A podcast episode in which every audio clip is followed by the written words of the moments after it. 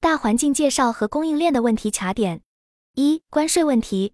首先是关税问题。近年来，美国在中美贸易争端中频繁调整商品关税，其中三零幺特别产品关税直接导致大量中国制造和代工产品面临超过百分之二十的高额关税，这无形中大幅增加了中国企业对美国市场的出口成本和难度。举例来说，某大型服装外企在对旧样衣进行清仓处理时，以前的标准做法是直接装箱运回美国本土的仓库继续分销或自行处理。但在新关税环境下，即使考虑样衣的国际运输和美方报关等费用，仅仅美国海关的高额关税就大大增加了样衣回运的总成本。这直接促使企业被迫改为在中国现场处理样衣。可以看到，关税调整的不确定性也使产品的订单价格谈判难度明显加大。二、绿色产业链和溯源问题。其次是绿色和可持续供应链的问题。以欧盟为例，他们在二零二二年初联合多国共同发布的《向可持续纺织品转型白皮书》中，明确呼吁抵制快时尚，要求在服装供应链的各个环节中大幅提升环境保护和劳工权益标准，推动循环经济模式，减少塑料等材料的浪费。这已经成为影响服装行业发展的大趋势和商业模式变革的必然要求。在政策执行层面上，欧盟的更严格环保和安全生产检查，也迫使一些过于冲动完成业绩指标的供应商不得不调整运营模式，例如改在夜间或加班时间开工生产，以规避不定时的现场检查。可见，绿色环保和供应链的可持续议题已经成为影响服装出口企业的核心方面，不容忽视。三、交付问题与柔性供应链。最后是产品交付方式和供应链柔性问题，这主要影响中小型客户。特别是近几年快速崛起的跨境电商零售平台，这类客户需要供应商有快速设计新品并小批量交付的能力。如果供应商能主动提供高灵活性的供应链支持，就能在竞争激烈的跨境电商领域获得关键优势。相较而言，传统的大型服装批发商更看重生产的成本效率和规模经济效应，对供应链的敏捷度和灵活性要求不高，所以这是供应商可以着力突破的领域。综上所述，当前服装出口企业需要做好全面应对的准备，主动关注并积极应对商品贸易保护主义带来的关税不确定性增大、发达国家对环保和劳工标准提出的更高要求，以及下游客户对交付敏捷性的需求等多重压力与挑战。只有及时做出战略调整，才能在变革的新环境中保持市场的持续竞争力。供应链的适应能力和敏捷度将是影响服装企业存活的关键所在。二、关税应对措施：一、产品性能改变，原料角度入手，注重低关税产品的研究。针对当前服装出口企业面临的贸易保护主义关税冲击，云友们提供了以下应对措施和建议：一、根据目的消费国判别合适的国家；二、生产管控方面依然需要有技术和管理团队的输出；三、国际关系和投资政策必须做好前期的了解，招标三年必须开工。招工标的金又要先打，包括一些其他的因素，比如产品匹配度、柬埔寨整体针织、孟加拉整体洗水、越南相对品质好的外套类、缅甸棉服或者中等厚度梭织品等。四配套情况，上下游供应链是否相对可解决？建议组团方式。五处理好员工关系和关怀、文化了解和尊重，以及敏感的员工代表或者工会关系等等。具体在生产上，可以先从原料选择和产品结构调整方面入手应对，例如在涤纶外套面料上增加防水等功能处理，可以使产品类别由普通面料调整为功能性面料，从而直接使关税从超过百分之三十大幅降至百分之六左右，这可以直接显著提高产品的价格竞争力。此外，企业还需要加强对各类低税率产品的研发和开发力度。考虑在东南亚等人力成本更低的发展中国家进行产业链的延伸和生产线布局，以规避关税壁垒。这可以通过与当地的服装和面料企业进行战略合作，也可以直接自己建立生产工厂。但是，鉴于这些国家的整体工艺水平和质量控制还存在一定差距，企业需要选派技术人员长期驻场支持，并且进行技能转移。除了产线布局调整。还需要提升产品自身的设计和工艺方面的附加值，提供差异化和个性化的服装产品和服务，从而在质量和技术含量上保持竞争优势。企业需要明确自己的定位方向，发掘具有稀缺性的专长领域。二、生产国的二次布局。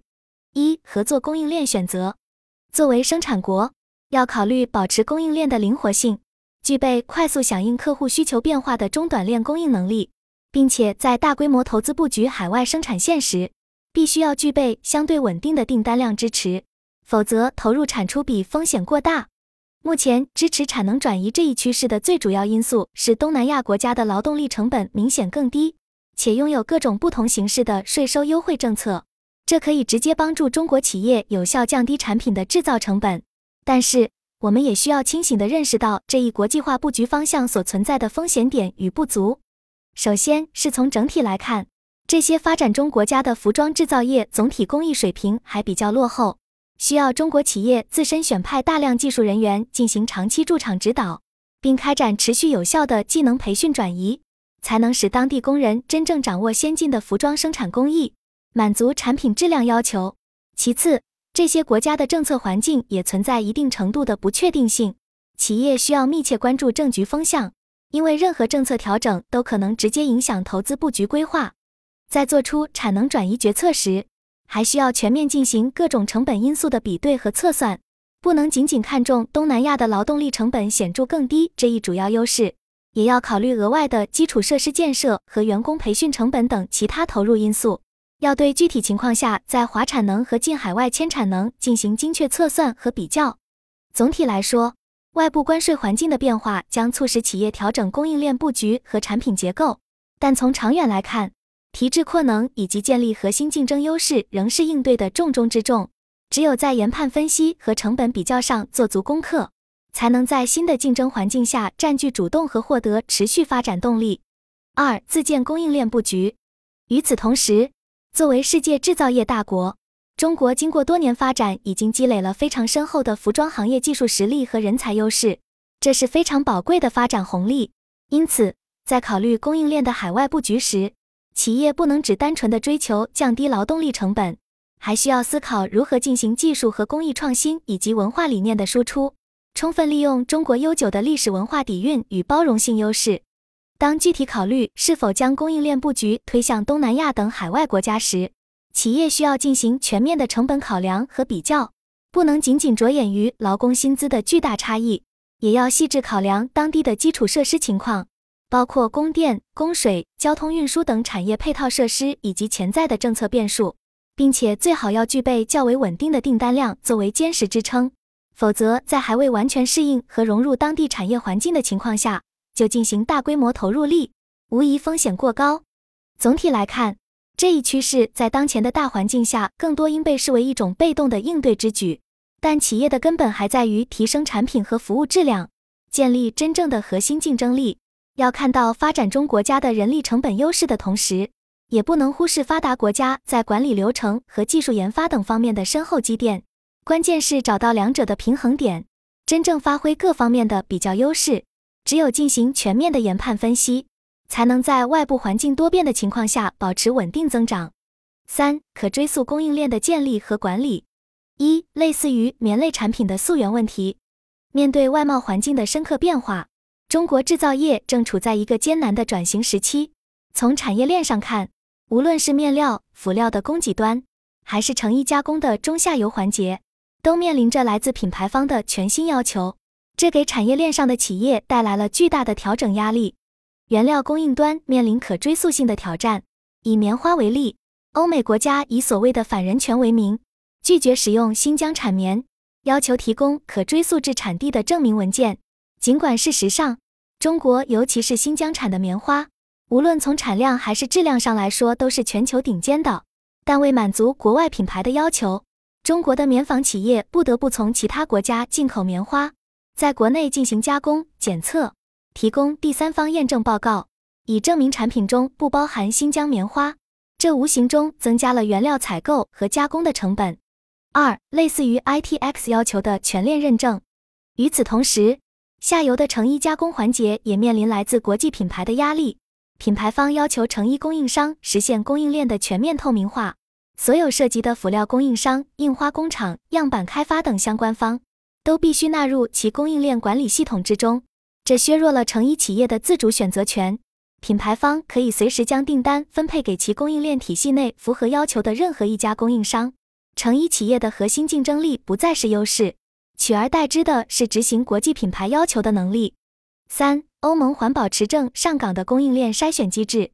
为满足供应链全面透明化的要求。成衣企业需要收集并上报面料、辅料、印花、包装等全链条的详细供应商及工艺信息，这需要上下游企业的紧密配合。同时，成衣企业还需要搭建信息化的数字化平台，实现全链条的数据捕捉、传递和共享，让品牌方可以远程监控各个环节。这对企业的信息系统与管理能力提出了新的更高要求。四、柔性供应链的建设。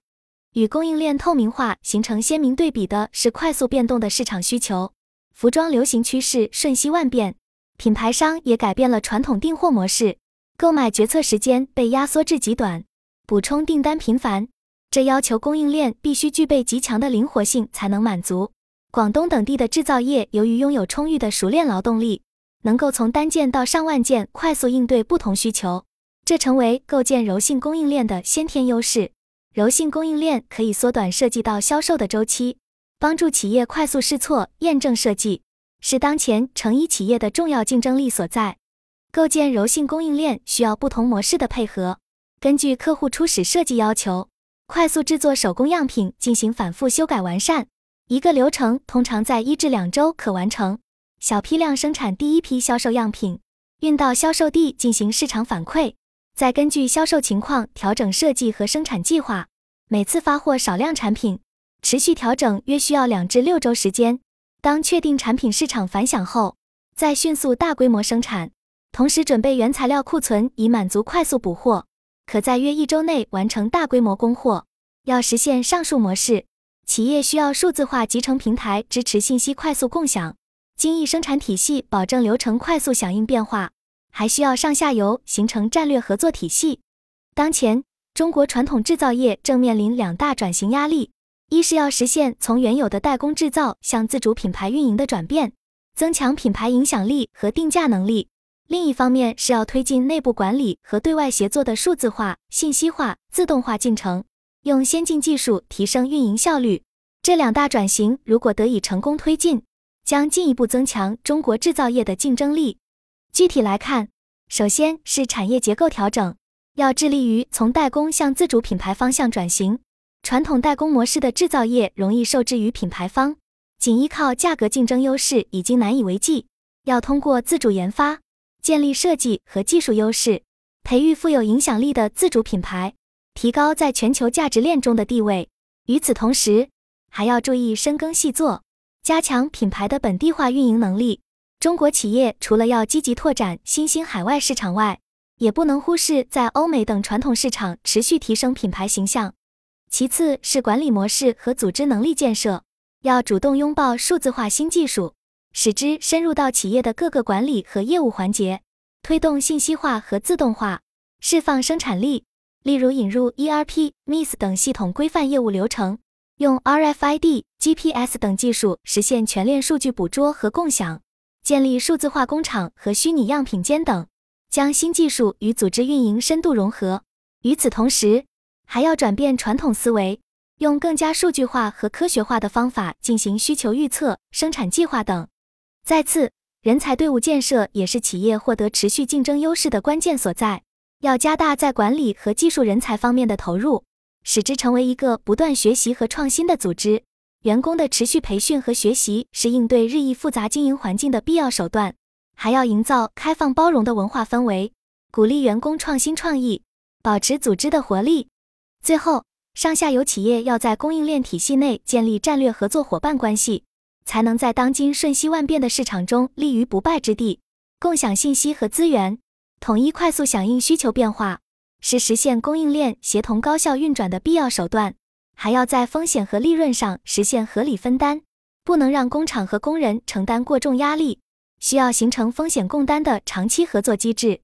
综上所述，当今中国制造业正处在一个承上启下的发展关键期，如何抓住机遇，主动作为是摆在每一个企业面前的严峻课题。调整产业结构，推进供给侧改革，是企业应对外部环境变化的基本方向。而由企业自身推进的数字化转型和人才队伍建设，也将对提高核心竞争力发挥举足轻重的作用。只有两手抓，两手都硬，中国制造业才能在新一轮的国际产业分工中保持优势和话语权。